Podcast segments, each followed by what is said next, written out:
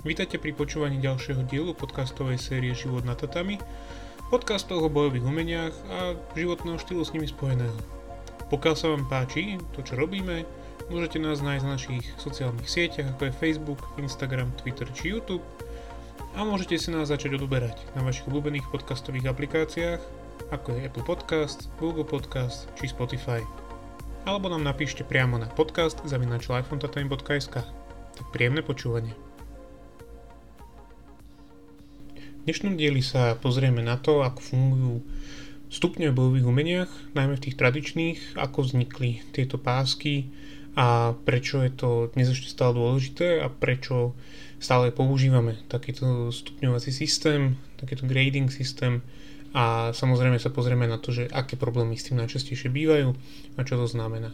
Keď hovoríme o stupňoch ako takých, tak máme väčšinou na mysli bojové umenia z Japonska, respektíve z tej oblasti, to znamená Okinawa, Okinawa a Japonsko. Je to najmä kvôli tomu, lebo práve tieto boli viacej vždy popularizované, sú najviac vidieť skrz judo, športové karate a tak ďalej. Samozrejme, že sú aj uh, iné krajiny, ktoré si adaptovali tieto štýly, respektíve ho vybudovali podobne, ako je napríklad Korea a môžeme to vidieť aj v kvázi modernejších štýloch, ako je brazilské jiu ktoré v podstate je postavené na japonskom judo, ale e, bolo, bolo pre, pretransformované na potreby uh, práve rodiny z Brazílie uh, Gracies, takže um, sú stále, sú stále vidieť aj dnes, ale áno, pokiaľ sa hovoríme o o páskoch v bojových umeniach a o jednotlivých stupňoch, ktoré tomu priraďujeme, ako je biely pás, čierny pás a čokoľvek medzi tým, tak väčšinou máme na mysli japonské bojové umenia. A je to aj kvôli tomu, lebo v podstate v Japonsku vznikol tento páskovací systém, tak ako ho poznáme dnes. A ten páskovací systém e, vznikol na konci 19. storočia a na prelome, na prelome 19. 20. storočia by som bol presný, zakladateľom ho teda ten ktorý, ten, ktorý ako prvý zaviezol páskovacie systémy uh, bol Jigoro Kano, zakladateľ juda. Uh, hovorí sa, že bolo to práve kvôli tomu, lebo dovtedy sa používal iba certifikovací systém, to znamená, že udelovali sa určité um, ohodnotenia toho, toho študenta, respektíve nejaká, nejaký dôkaz o tom jeho danom technickom e, leveli, v tom jeho úrovni zručnosti, po prípade nejaké jeho, jeho vedomosti o danom štýle. Ale nepoužíval sa tento páskovací systém, aký poznáme dnes. A Chikoro Kano, tým, že on bol aj, aj učiteľom na škole, tak sa hovorí, že um, tam sa používali, tam sa používali pri rôznych športoch rôzny druh e, vizuálneho rozdelenia jednotlivých úrovní študentov a preto sa rozhodlo teda, že aj pre, pre ten bojové umenie, ktoré on vlastne založil, čo je judo, čo je vlastne deriváciu jujutsu, a takže chce používať niečo podobné, lebo chcel to e, niesť najmä tým športovým svetom, čo sa mu samozrejme aj podarilo, lebo judo je dnes olympijským športom. A aby sme začali tak od začiatku, tak ten systém, aký poznáme najmä dneska, respektíve za posledných niekoľko dekád, um, je pomerne komplexnejšie ako taký ten, čo začal. Pôvodne sa to používalo um, v podstate len, len, ako, len ako pás, respektíve biely čierny uh, pás, uh, s tým, že derivácia toho samotného pásu pochádza priamo z odevov, ktoré sa používali v Japonsku, tých tradičných kimon, kde je to vlastne ten, ten opasok, ktorý je známy ako obi, a v podstate slúžil ako opasok e, kdekoľvek inde. To znamená, držala nohavice, respektíve, respektíve slúžil za to, aby ste si vedeli niečo za ten, za ten opasok dať. No a e, samozrejme sa začalo používať aj, aj v rámci toho, že už len tréningový odev e, sa začal vyvíjať. E, judogi bolo predstavené ako ten, ten odev, v ktorom, sa, v ktorom sa judo vlastne trénuje, tak do toho bol pridaný e, ten pás a teda pôvodne sa začínalo s čiernymi, až postupne sa pridávali rôzne farby, ktoré mali symbolizovať e, juniorské stupne, respektíve tie rôzne úrovne zvládnutia jednotlivých techník. Keď sa pozrieme na to, akým e, spôsobom fungujú e, tieto páskovacie systémy dneska, nájdete samozrejme rozdiely v jednotlivých štýloch, môžete nájsť rozdiely v jednotlivých druhoch bojových umení, či hovoríme o aikido, o jujutsu, o judo, o karate, o kempo alebo, alebo ďalších, e, či hovoríme o japonských alebo korejských alebo, alebo iných druhoch bojových umení, alebo hovoríme o brazilskom jiu alebo hovoríme o štandardnom jiu alebo hovoríme o ninjutsu a tak ďalej. V podstate ten, ten leitmotiv, ktorý sa, ktorý sa prenáša jednotlivými štýlmi je ten, že každý z tých páskov, každý z tých stupňov reprezentuje nejakú, nejaký milník, nejakú zástavku na, na tej ceste tých bojovými umeniami. A drvia väčšina um, sa začína bielým pásom, pokiaľ hovoríme o karate a tak podobne. Je to ten najčastejší zaužívaný uh, systém pridelovania toho, toho ne, kvázi nepopísaného papiera. Viete si dokonca aj nájsť, predávajú sa, pokiaľ si kupujete uh, svoje prvé budogy, respektíve kimono niekde, niekde v obchode, ako je, môže byť dokonca aj siete, ako sú Decathlon a podobne. Predávajú sa ako, ako vlastne set. Hej, kúpite si, kúpite si kimono, dostanete k nemu ten biely pás, preto lebo na karate, judo, jujutsu, aikido a tak ďalej sa väčšinou nosí biely pás na začiatok. Ďalšie stupne, e, ktoré sú, sa môžu samozrejme líšiť od toho, aký štýl robíte. Väčšinou sa jedná o, o tzv. farebné pásky. Samozrejme, Mm, tu treba aj spomenúť to, že niek- niekedy hovoríme o, o tzv. 10 stupňových, niekedy o 7 stupňových, niekedy o 5 stupňových študentských stupňoch. Um, a potom sa hovorí o, o samozrejme o 5 až 10 alebo viac stupňových niekedy, ako napríklad ninjutsu má, má viacej stupňov čiernych pásov, respektíve oni majú úplne iný systém páskovania ako, ako, ako tie viacej známe bojové umenia, aby som to tak povedal ale, ale čo to vlastne znamená je, že máte určitý počet um, kvázi žiackých stupňov, určitý počet um, tzv. milníkov, checkpointov, ktoré máte vy ako študent zvládnuť a samozrejme to môžete odreprezentovať rôznymi spôsobmi v rámci tých páskov ako takých. Ehm, či hovoríme o tom, že máte inofarebné konce alebo máte nejaké farebné kombinácie, to znamená bielo-žltý, že potom máte žltý, potom máte žlto-oranžový, oranžový a tak ďalej, tak ďalej. Až teda vlastne sa dostávate po tie akože kvázi um, podmajstrovské až majstrovské stupne, čo je hnedý až čierny pás, tak v podstate si môžeme um, všimnúť to, že, že ako som už spomínal, rôzne štýly sa, sa s týmto spôsobom rovne, rôzne vyrovnávajú.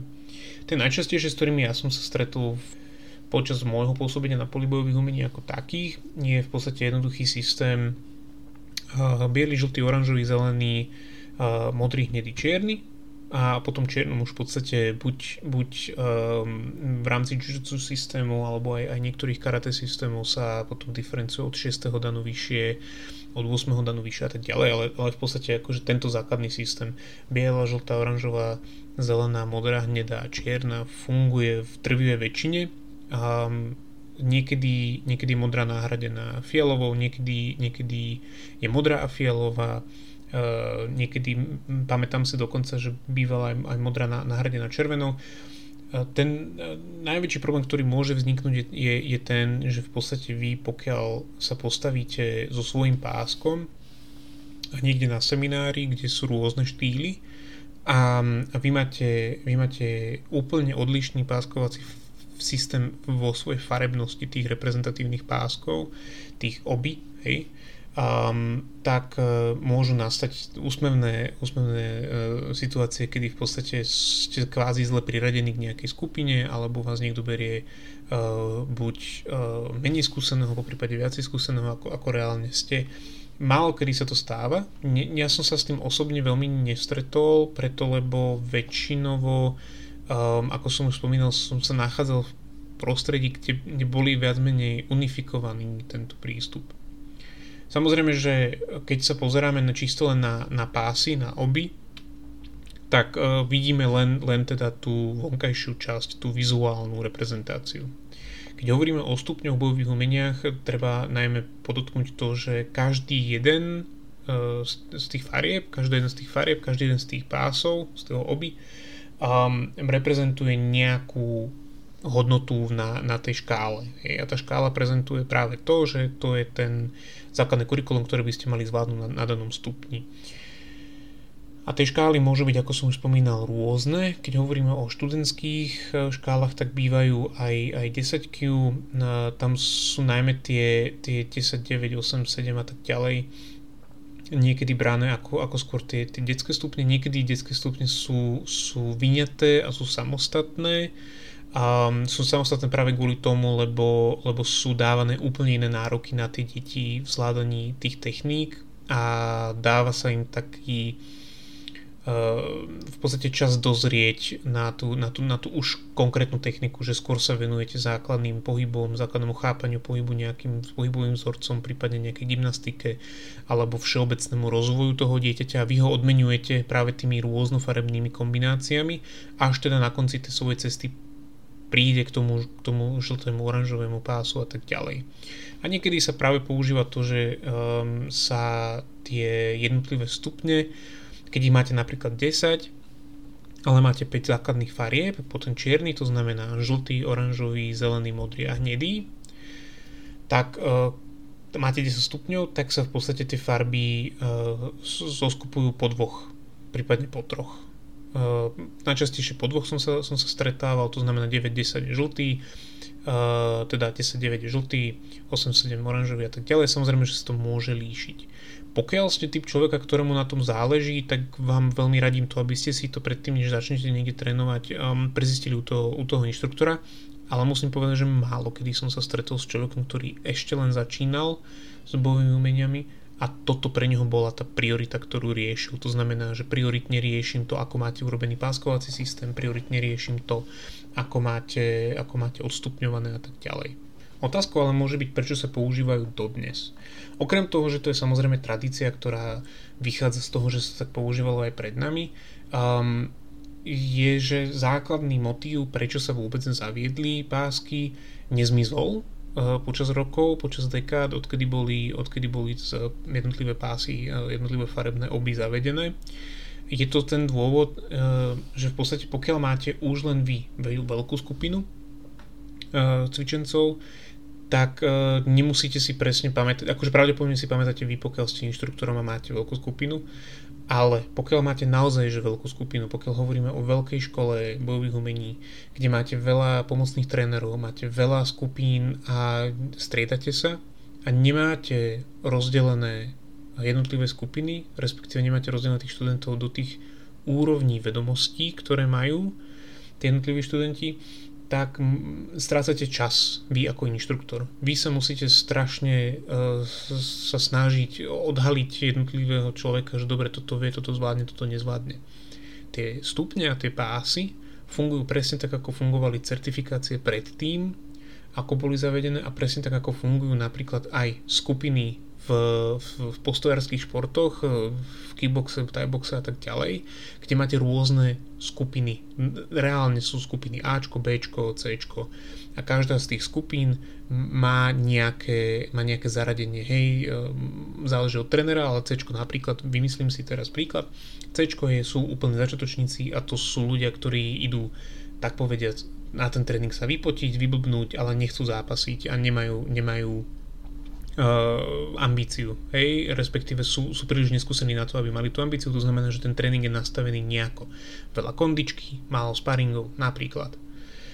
Potom máte B, kde máte amatérov. Hej, sú, sú ľudia, ktorí uh, radi zápasia sparingy, radi, radi si dajú do tela, máte úplne iné nastavené štandardy pre nich, čo sa týka toho, čo majú zvládnuť ale napríklad sú to ľudia, ktorí majú svoje full-timeové zamestnanie, respektíve majú rodiny a ne- nezápasia tak, aby sa s tým živili. Hej, to znamená, že sú to amatéri.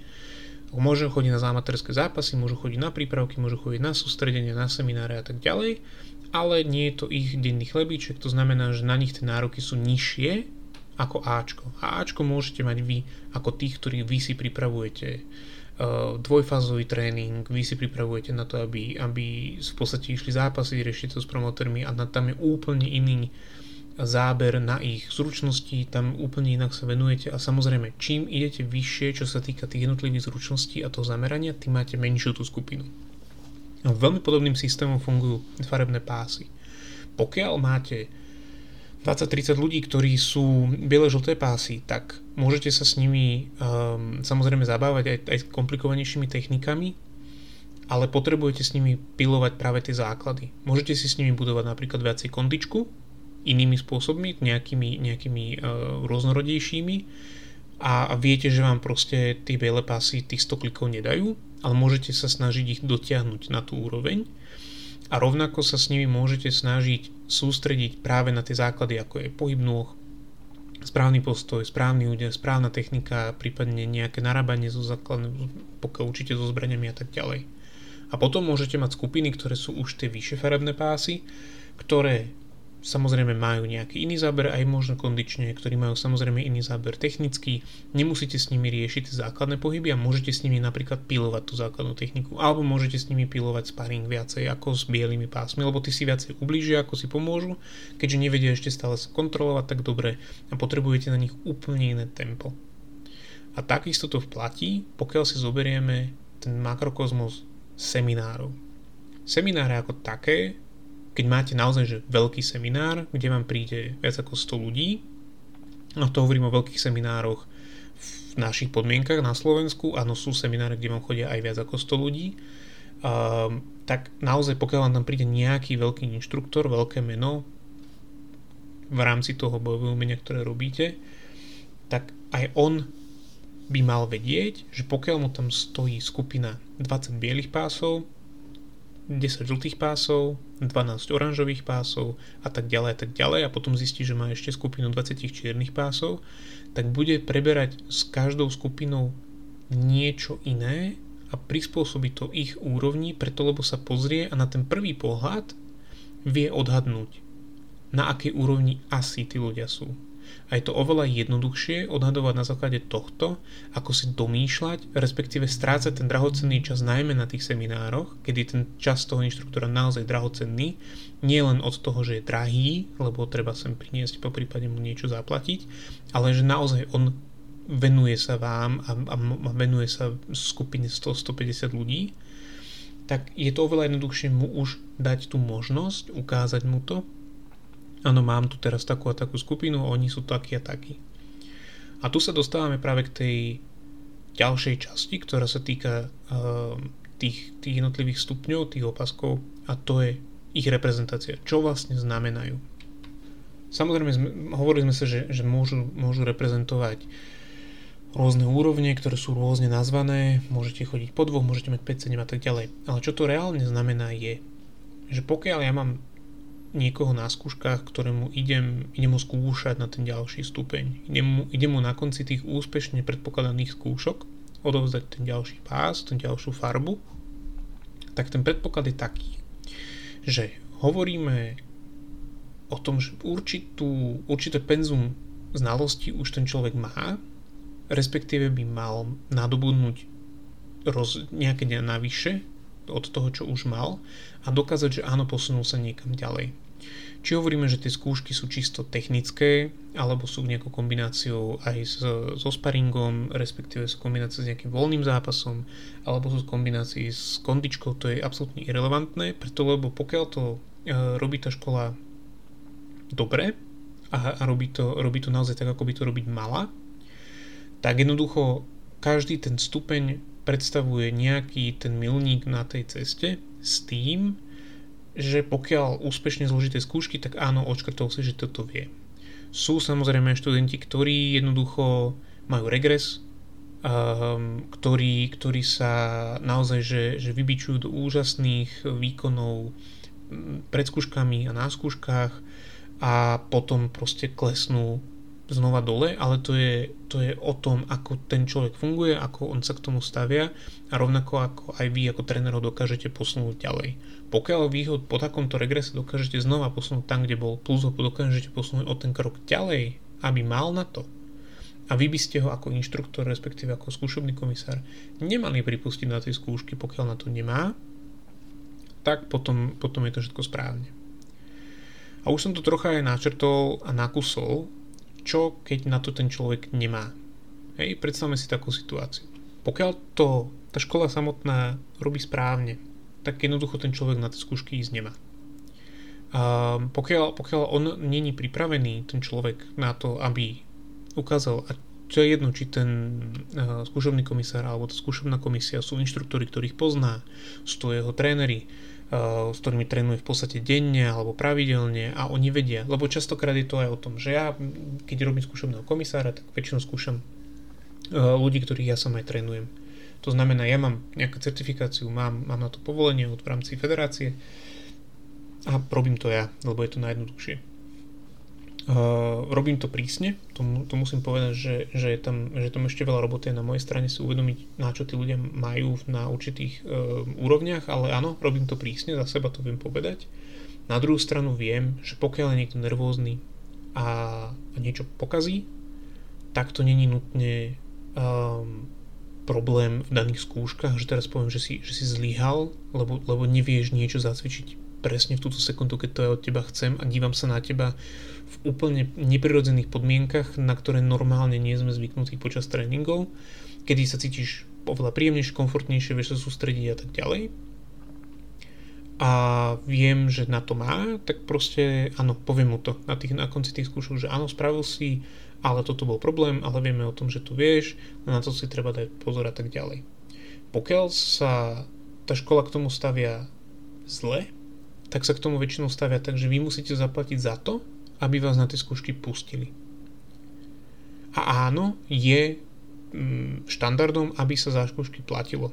Je to štandardom z viacerých dôvodov, a k tomu sa dostanem, ale dôležitá mm, pointa je, že pokiaľ je tam prerekvizita peňazí na to, aby ste vôbec išli na skúšky, alebo je tam nejaká prerekvizita niečoho, Hej, musíš si kúpiť tričko, musíš si kúpiť nášivku, musíš niečo urobiť pre mňa, aby ja som teba posunul ďalej a to, čo musíš robiť pre mňa nie je to, aby si chodil na tréningy a cvičil a dokázal mi, že proste áno, posúvaš sa a baví ťa to a chceš to robiť, tak niečo nie je v poriadku. A to niečo pravdepodobne je ten klub alebo ten tréner. Pretože platiť za skúšky je úplne normálne. Je to preto, um, že vy v podstate si kvázi platíte tú, tú certifikáciu od toho daného uh, inštruktora, respektíve tej organizácie. Aby som to ilustroval na príklade nášho klubu. Náš klub je členom International Kobudo Federation, uh, čo medzinárodná organizácia a ja som uh, certifikovaný inštruktor, rovnako som aj certifikovaný skúšobný komisár do určitého nejakého levelu a v rámci, v rámci týchto páskov tak, aby som, keď sám predsedám tej komisii a nie je tam nikto iný, ktorý má rovnako e, komisárskú licenciu, tak ja môžem udelovať tieto stupne na základe toho, čo vidím. Preto väčšinou hovorím, že áno, ja skúšam vo vlastnom klube. Keďže ten človek e, sa rozhodne ísť, ísť robiť skúšky, tak e, ja mu menom federácie udelujem ten daný stupeň. Aj keď hovoríme o o žiackých stupňoch, aj keď nehovoríme o čiernych pásoch ako takých, ale hovoríme o žiackých stupňoch. Aj v takom istom prípade mu ja menom federácie udelujem ten stupeň. To znamená, že pokiaľ on niekde teraz príde inde a oblečie si ten opasok, čož by urobiť nemal, o tom sa povíme tiež, ale dajme tomu, že ide na seminár, kde sa trénuje, vyučujem ho napríklad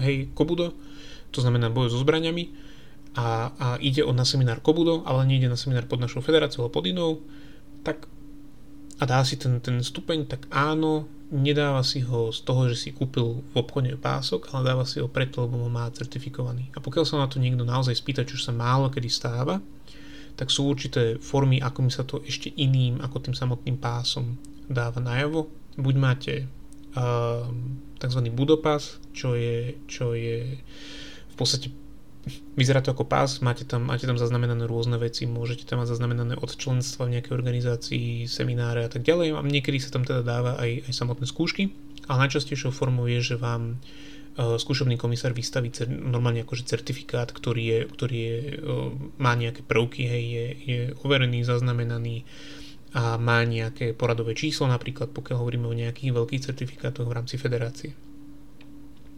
A presne takto funguje e, ten výmenný obchod kvázi. Študent príde na tie skúšky s tým, že ja ho tam pustím, ja mu poviem, že áno, poď, alebo no máš na to a poď mi to teraz dokázať. A nestalo sa mi ešte nikdy, že by som niekoho vyhodil zatiaľ. Ani sa mi nestalo nikdy, že by som bol svetkom toho, že by niekoho vyhodili, alebo že by niekto nespravil zatiaľ. No a tento študent, ktorého som ja pustil na skúšky, mi príde na skúšky s tým vedomím, že mu transparentne vopred poviem, že áno, pokiaľ tie skúšky spravíš a chceš do mňa ten certifikát, tak sa musíš zaplatiť. Inak akože to nemá zmysel, hej, lebo v podstate akože ja si medzi, medzi štyrmi očami si povieme, že áno, tie skúšky si spravil, super, keď chodíš ku mne na tréning, nosí takýto pás, keď chceš, ale v podstate akože nemáš žiadnu validitu mimo, mimo nášho klubu. Pokiaľ ti na tom záleží, tak si zaplať. Lebo si platíš v podstate za, za tú reprezentáciu a tú, tú, tú reprezentáciu, ktorú ty robíš v rámci federácie a to, čo my do teba vkladáme. No a ten výmenný obchod spočíva v tom, že ako náhle splní tie skúšky, tak áno, je tam, je tam nejaký, nejaký poplatok. Každý klub, respektíve každá organizácia môže mať tieto systémy nastavené rôzne a môžem povedať, že je to predmetom najčastejších hádok, najčastejších rozkolov, najčastejších rozpadov, najčastejších schiziem vo veľkých organizáciách a tak ďalej, sú práve peniaze. Tu musím sa znova pristaviť pri tej organizácii, v ktorej cvičím ja, International Kobudo Federation. To má nastavené tak, a to vám povie v podstate akýkoľvek inštruktor, vrátane, vrátane e, nášho najvyššieho inštruktora a nášho riaditeľa a prezidenta Soke Günthera Paintera, ktorý mi to z okolností povedal na, na prvom stretnutí vôbec, on, že vo federácii to funguje následovne. Pokiaľ skúšky sa robia v rámci klubu a skúšobný komisár je teda aj, aj šéf klubu alebo, alebo niekto e, napojený na ten klub, ktorý má tú licenciu ako skúšobný komisár, tak všetky peniaze, ktoré sa vyzbierajú na skúšky, ostávajú v klube. Nepo, neplatí sa žiaden ďalší manipulačný poplatok federácii, ona to robí skrz ten klub. Je to na to, aby sa tie poplatky za skúšky využívali na rozvoj klubu, aby sa používali na to, aby sa, aby sa zaplatili alebo prípadne nejaké veci, veci dokúpili alebo aby sa v podstate ten chod toho klubu zaplatil. Pokiaľ sa inštruktor rozhodne, že skúšky označené, respektíve orazitkované federáciu, dáva zadarmo, môže tak spraviť, preto lebo e, federácia od neho nevyžaduje nič. Pokiaľ sa bavíme o majstrovských stupňoch, tak tam už v podstate sa tie skúšky robia u šéf inštruktorov celej federácie, respektíve úplne najvyššieho majstra.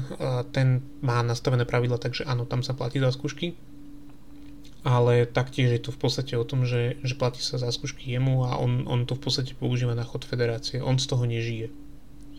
A, a on to hovorí transparentne, je to tak. A pokiaľ som ja robil skúšky v mojom klube pod našou federáciou, tak som nikdy nikomu neodvádzal peniaze. A to môže znamenať dve veci. Jedna vec je, že je to super sloboda pre ten klub si nastaviť tú cenovú politiku ako chce pokiaľ ja si poviem, že ja chcem za skúšky 100 eur a budem mať dvoch študentov, ktorí mi tých 100 eur budú platiť, super, viem, že mnohých to môže odradiť. A pokiaľ ja si nastavím nejaký škálovitý systém, že pokiaľ hovoríme o, o žltých pásoch toľko, oranžové pásy toľko a tak ďalej, tak ďalej, tak ďalej, je to na mne. Je to na tom, je to na tom inštruktorovi. A tak by to nejako malo byť ideálnom svete by som ja za ten stupeň platiť nemal, lebo ja už platím v podstate pravdepodobne skrz nejaké um, klasické tréningy, po prípade nejaké iné členské a tak ďalej a tak ďalej. Ale keďže v ideálnom svete nefungujeme, tak je tam aj v podstate takýto mechanizmus platenia. Pokiaľ vám ide, a teraz toto to, to je informácia na okraj od, od obi a skúšok a, a stupňov a prečo a tak ďalej, a kým sa dostaneme k tým ďalším problémom, ktoré to predstavuje, pokiaľ vám ide o, to, o tie peniaze ako také, tak sa spýtajte toho trénera rovno, toho inštruktora, toho vedúceho toho klubu, riaditeľa alebo čohokoľvek, niekoho, kto má tieto veci na starosti a budete vidieť, pokiaľ vám transparentne, otvorene povie, toľko takto to je, platíme paušálne za každý stupeň 20 eur. A spätne máte z toho, že dostaneš papier a ďalší pás, po prípade iba papier. A, OK, viete na čom ste. Pokiaľ vám povie, no to záleží, alebo záleží od toho, koľko chodíš, alebo no platí sa paušálne 50 eur a uvidíš, či spravíš, tak už pre mňa by to bola červená kontrolka, že nie, niečo tu nie v poriadku. Je to práve kvôli tomu, lebo, lebo tak ako to vnímam ja, a tak ako som sa s tým aj ja stretol, malo by to byť tak, že ja platím až vtedy, keď tie skúšky naozaj zložím, lebo ja neplatím de facto za to, že idem to vyskúšať, ale ja si platím za to, že mi niekto udelí ten stupeň, že mi niekto udelí ten certifikát a ja si platím ten kvázi. Ja to vnímam ako manipulačný poplatok za ten stupeň. Preto, lebo v žiadnom prípade by ma nemal posielať inštruktor na skúšky bez toho, aby som na to mal. Tu samozrejme narážame na ďalší pomerne rozšírený, rozšírený. Je to známy problém, je to problém, ktorý sa dokáže objaviť a je to problém, ktorý dokážete vnímať, pokiaľ sa v tom v, v napolibových umení pohybujete dostatočne dlho. A najviac e, vypuklé tieto príbehy sú práve viacej zo západu, najmä, najmä z Ameriky, lebo tam v podstate tá hustota obyvateľstva a ten počet ľudí, ktorí tam žije a ten počet mm, rôznych spôsobov, ako, ako využívať ľudí je ohromne veľký, ale o čom hovorím je, skratke to, že si jednoducho platíte za stupeň. Platíte si za stupeň nie, že odtrenujem a platím si za certifikát, ale platím si toľko, aby som ten stupeň dostal. Sú to častokrát e, sa devalvuje takýto stupeň práve takýmto konaním aj pre ostatných môžete mať napríklad veľmi šikovné dieťa, ktoré um, fakt maká a je, je talentované, um, proste ide, ide tvrdo a má, má dobrého trénera, ten ho proste vedie a, ten, a ten, tá organizácia, respektíve ten štýl mu to dovoluje mu udelovať rôzne stupne. A pokiaľ také dieťa nájdete akože s čiernym pásom, tak je to akože väčšinou brané, že detský pás, juniorský, čož také niečo neexistuje v podstate, akože môžete mať rôzne nastavenia, ale väčšinou by to tak byť nemalo. No alebo sa, alebo sa hovorí, že no dobre, tak to dostal za účasť, lebo však čo to dieťa môže vedieť. Lenže problém nastáva aj vtedy, kedy za účasť sa dostávajú aj dospelí. Um, tu sa dostávame práve, kvôli, práve k tomu, že, že uh, tak ako som už hovoril, je to len to oby, ten, ten pás iba vonkajšia reprezentácia toho daného stupňa, je to vonkajšia reprezentácia toho, čo to znamená a preto nemusíte vedľa seba mať dvoch postavených ľudí, ktorí majú na sebe identické budogy, identické kimono, identický čierny pás alebo nejaký iný, ale identický, identickú farbu, hovoríme o čiernom páse, lebo to je najčastejší problém a nemáte dvoch identických ľudí vedľa seba. A neznamená to, že jeden si ho zaplatil a druhý si ho odmakal, ale obidvaja môžu mať um, iné štandardy iných učiteľov, obidvaja môžu mať iné nejaké predispozície, obidvaja môžu mať nejaké, nejaké rôzne zranenia, každý jeden môže mať iné pochopenie tej techniky. Nemáte vedľa seba postavených rovnocenných čiernych pásov. Čierny pás a čierny pás sa nikdy nerovná ten istý. A to je možno len dobre. A prečo to môže byť len dobre? Um, je to na to jednoduchý dôvod. Každý z nás by mal ašpirovať k tomu byť lepší, než som bol ja nie aby som bol lepší než ten druhý, to je až druhoradá, druhoradá motivácia. A preto sa môže stať, že, že aj v rámci jednej organizácie, v rámci, v rámci jednej federácie, nejakej štruktúry vy máte čierny pás, ktorý je proste lepší ako ten druhý čierny pás a jedno, či je prvostupňový prvý dan, alebo, alebo iný, alebo čokoľvek. Problém naozaj nastáva vtedy, pokiaľ niekto zneužíva tú svoju moc inštruktora a zneužíva tú svoju moc človeka, ktorý môže odovzdávať ten certifikát ďalej a nechá si tie stupne len zaplatiť. A ľudia si ho kupujú. Sú ľudia, ktorí to chcú kvôli prestíži, sú ľudia, ktorí si myslia, že to inak nedosiahnu, sú ľudia, ktorí si myslia, že to je normálne, preto lebo v takom systéme vyrastali. Vyrastali v úvodzovkách ako, ako na politumbové umení, že toto je to, čo oni poznajú. A nie je to v poriadku.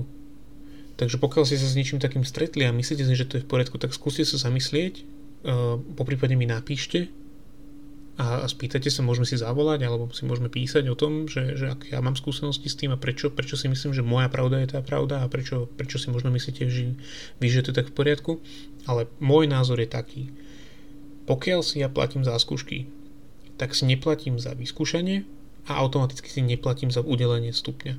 Ja si platím až potom, keď ma komisia uzná, že áno, môžeš ísť a komisia, respektíve inštruktor mi povie, že môžem ísť, a komisia mi potom následne povie, že áno, teda to inštruktor mal pravdu, máš na to, dokázal si nám, že to vieš, tu sú a tu sú tvoje rezervy, toto bolo dobré, po prípade bolo to dobré, nemáme čo vytknúť, alebo nie, nie je čo vytknúť, lebo poznáš svoje limity, ale áno, tie štandardy si naplnil, môžeš dostať ten pás, nech sa páči, môžeš si zaplatiť za ten, za ten certifikát v podstate. A nie naopak. Nie, aby to bolo o tom, že buď ja si musím zaplatiť za to, aby vôbec pripustili na skúšky, alebo si platím za to, aby som ten pás dostal. Tak na čo cvičím, keď si ho viem zaplatiť? To môžete ísť do akokoľvek iného obchodu, alebo si na internete objednať ten čierny pás, aj tu budoky. Potrebujete k tomu ešte nejaký extra papier, spravte si kurz Photoshopu, alebo si spravte, stiahnete trial verziu a spravte si taký certifikát, aký nemá nikto. v podstate je to prázdny, prázdny titul, prázdny pás, prázdne nič. A preto to nie je to isté. Preto to nikdy ani nebude to isté. A rovnako to nikdy nebude to isté ani pre ľudí, ktorí sa tomu naozaj venujú. Ja nie som tak dobrý, ako môže byť ten vedľa. A ten ďalší nemusí byť tak dobrý ako ja. Ale obaja, alebo všetci traja, alebo všetci piati, alebo 20 sme spravili nejaký ten základný štandard. Preto lebo o to ide. Vo väčšine tých organizácií, vo väčšine tých klubov sú nastavené úplne nie minimá vo význame toho, že, že toto je ten základ, ktorý máš vedieť, ale toto je to, čo by si mal vedieť. Toto je to penzum tých informácií, ktoré by si mal zvládnuť pochopiť. Toto je set technik, ktoré máš zvládnuť urobiť. A toto je, na tá, toto je ten štandardný úroveň, na ktoré by si to mal urobiť. Čokoľvek, čo nad tým je super, čokoľvek, čo je pod tým nevyhovuje. To znamená, že pokiaľ ja urobím to svoje bare minimum, preto lebo ja napríklad nekopem vysoko, a keď sú techniky, kde sa má kopať vysoko, viem, že tam nebudem excelovať. Ale sú zase iné techniky, v ktorých som dobrý, alebo lepší ako ten druhý. Znamená to, že som horší čierny pás ako on, lebo nevykopnem tak vysoko ako on, alebo on je horší čierny pás ako ja, alebo nevie urobiť tú techniku tak dokonale, alebo tak precízne, alebo tak vybehanie, preto lebo som sa na ňu ja viacej zameral? Nie. Ono má rovnaký. Tá jeho hodnota je rovnaká toho čierneho pásu. Pokiaľ je odmakaná, pokiaľ je daná zaslúženie, je tá hodnota rovnaká on môže byť v niečom lepší, ja sa od neho môžem niečo naučiť, on sa môže naučiť niečo odo mňa, ale v prvom rade ide o to, aby ja som sa posunul niekam ďalej a nie naopak. Aby ja som niekoho tlačil nižšie. To znamená, že tie čierne pásy sú rozdiel.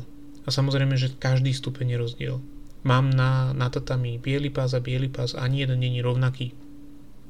Jeden môže mať skúsenosť už predtým, jeden môže byť talentovo nadanejší, niekto môže rýchlejšie chápať, niekomu môžem lepšie vysvetliť, lebo sme viacej na jednej vlne, sme viacej zladení. A rovnako to platí o každom inom, o každej inej farbe. A rovnako to platí aj o, o akomkoľvek inom bojovom umení, kde sa pásy napríklad nepoužívajú. A to vám podľa mňa potvrdí každý inštruktor. Nie sú dvaja rovnakí. Študenti nie sú dvaja rovnakí inštruktori, nie sú dvaja rovnakí ľudia. Každý má nejakú svoju prednosť, každý má nejakú svoju chybu, nejaký nedostatok. Len v týchto tradičných bojových umeniach, respektíve bojových umeniach, kde sa to využíva takýto systém, a sa to využíva na tú vonkajšiu reprezentáciu tej úrovne. Namiesto toho, aby som si ja dával napríklad e, nejaké prúžky na, na, na šortky, alebo si dával rôznofarebné trička, alebo mal nejaké nášivky na tričku, alebo mal nejaké náramky na ruke, alebo čelenku, alebo topánky, alebo inú farbu spodkov, to je absolútne jedno nejaký systém sa už proste našiel a využíva sa práve ten páskový systém. To znamená, že netreba sa na to pozerať tak, že um, kto má na sebe opasok, tak, tak ten nemá zručnosť, nemá ten skill alebo si ho kúpil automaticky.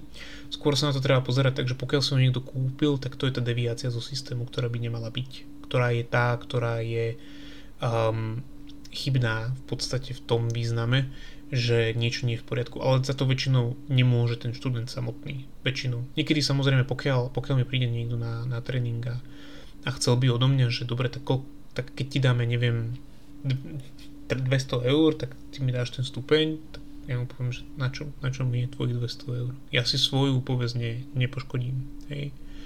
Lebo samozrejme každý jeden študent je vizitkou toho inštruktora. A ten inštruktor dobre vie, že to tak to tak aj, aj reálne je. Že jednoducho to, čo ja vypustím do sveta a keď si ten teraz môj študent sa rozhodne, že chce ísť trénovať niečo iné a spýtajú sa ho tak, či, čo si trénoval a on povie, že, á, že trénoval som, ja neviem, čujutsu alebo kobudo alebo niečo takého a onakého a mám z toho žltý pás alebo mám z toho hnedý pás, tak sa predveď. No a teraz keď bude úplný úplné drevo, lebo ja viem o ňom, že je super chalán a ja by som mu to dal a je fajn a on je úplne drevo, tak um, teraz sa nebudú na neho pozerať, že aha, ale však ty to nevieš, lebo ty si drevo, ale budú sa pozerať na mňa ako na inštruktora, že preboha živého to, čo on dáva, uh, nedé pásy komu, ako to dáva, že proste, že mal na ňom viacej pracovať a tak ďalej. A preto sa aj vraciam k tomu hlavnému bodu um, toho, páskova, toho páskovania, a respektíve toho páskovacieho systému je ten, ten hlavný bod, že inštruktor by nikdy nikdy nemal poslať človeka na skúšky, pokiaľ na to ten človek nemá. Nikdy ho nemá nútiť. To znamená, že keď na to má, Tomu som sa nevenoval veľmi, lebo málo kedy sa to stáva, môže sa to stať. Nemá ani nútiť nikoho robiť tie skúšky, keď nechce. Ale rovnako nemá dovoliť človeku, každému jednému, že ja chcem ísť na skúšky. OK, pre mňa, pre mňa easy money, ty mi zaplatíš, ja neviem, 20, 30, 50 eur, v pohode, a neriešim. Pre mňa, pre mňa fajn. Mám obrad každoročný taký a taký na skúškach, vyzerá to fajn, lebo mám, lebo mám farebný nástup pred, pred sebou vidím, hej, alebo, alebo na fotkách to vyzerá dobre, lebo mám veľa farebných pásov, rôznofarebných, tak v pohode. Proste nie. Ten, ten, ten primárny a prvotný impuls by mal byť ten, že jednoducho ja ako inštruktor za tým človekom prídem a poviem mu, že chcem teba aj na skúšky. Respektíve ten človek, keď za mnou príde a spýta sa ma, že či by, či by mohol ísť na skúšky, tak mu poviem otvorene, vieš čo môžeš, ale musíš zamakať, alebo teraz nie. Lebo na to proste nemáš toto a toto je problém a musíme na tom zamakať. Proste nechodíš často na tréningy, chodíš mi raz za, za dva týždne, raz za mesiac na tréningy, nemôžu očakávať, že môžeš ísť na skúšky. Lebo proste ne, ne, si to, že to budeš vedieť aj po tých skúškach.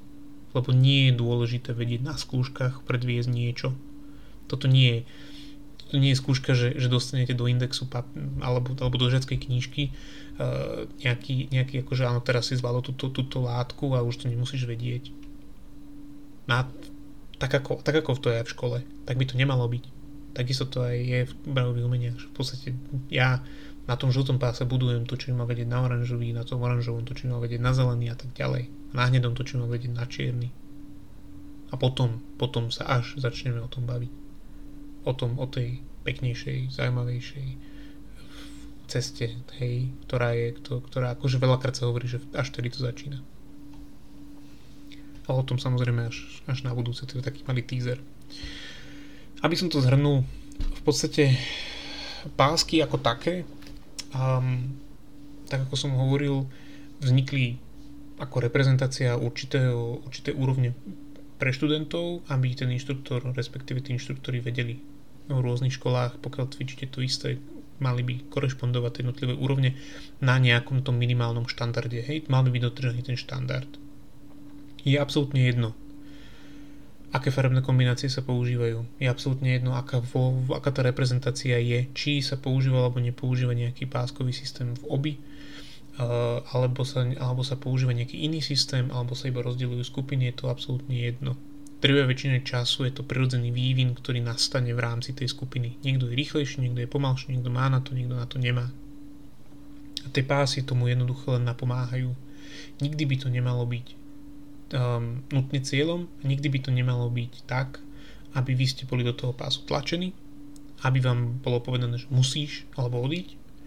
Um, nikdy by to nemalo byť o tom, uh, že by ste mali byť vytlačení, však skús a uvidíš, ale zaplať. Nikdy by ste nemali byť tlačení do toho zaplatiť vopred, alebo platiť kvázi neprimeranú cenu, i keď to sa ťažko odhaduje, ale podstate pokiaľ vy ste ako biely pás a máte teraz platiť, ja neviem, 200 eur za skúšky, je troška moc. Um, a samozrejme by to nikdy nemalo byť o tom, že vy by ste si mali vedieť kúpiť ten, ten pás. Vždy to má byť o tom, že vy máte na to mať zručnosti, vy máte na to vediete techniky, vy, vy to máte vedieť predviesť a vy to predvádzate len pre tú skúšobnú komisiu, aby si potvrdili. To je potvrdenie toho, že na to máte lebo váš inštruktor vás má posunúť na tie skúšky až keď na to máte. Nikdy nie predtým, lebo je to, je to proste vaša reputácia, vaše sebavedomie a je to samozrejme aj tá reputácia toho inštruktora samotného. Nemôžem posunúť niekoho na skúšky, pokiaľ si nie som 100% istý, že na to má. Aj keď to možno nedá úplne super na tých skúškach, ale viem, že to vie. Takže by to nikdy nemalo byť o tom, že že by vás niekto pustil na to, keď to nemáte.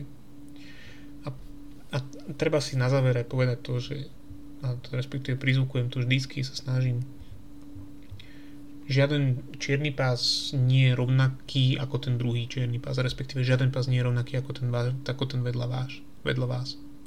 To znamená,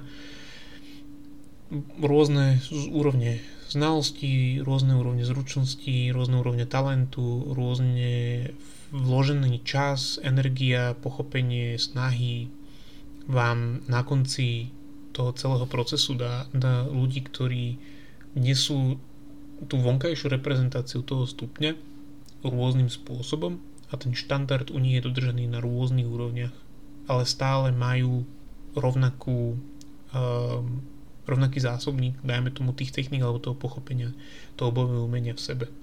Len na rôznych úrovniach to môže vyzerať. Ale stále je to žltý pás, taký ako ten vedľa. Ale nemusia mať rovnakú hodnotu. Na to treba pamätať. Preto aj ja, keď stojím vedľa niekoho, kto má druhý dan, tak on môže byť lepší druhý dan ako ja. Alebo tam môže stať niekto, kto má, kto má prvý dan, teda prvú úroveň majstrovského stupňa a môže byť niečom lepší ako ja, čo mám druhý dan. Ja s tým som úplne oka. Tak by to malo byť, že sme s tým úplne oka. To je na dnes Zatiaľ všetko a v ďalšom dieli vám, vám skôr približím to, ako to funguje pre čiernych pásov, pri majstrovských stupňoch a samozrejme aj si porozprávame niečo o neslavne známom a, a pravdepodobne veľmi neznámom a syndrome čierneho pásu. Takže ďakujem za počúvanie a do počutia na budúce.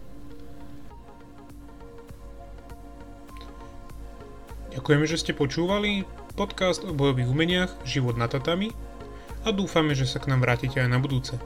Pokiaľ nám chcete napísať, čo sa vám páčilo, prípadne nám dať námet na ďalší diel, môžete tak spraviť cez naše sociálne siete na Facebooku, Instagrame alebo Twitteri alebo priamo na podcast zavináč lifeontatami.sk Tak ďakujeme, že nás počúvate a prajeme pekný deň. Do počutia na budúce.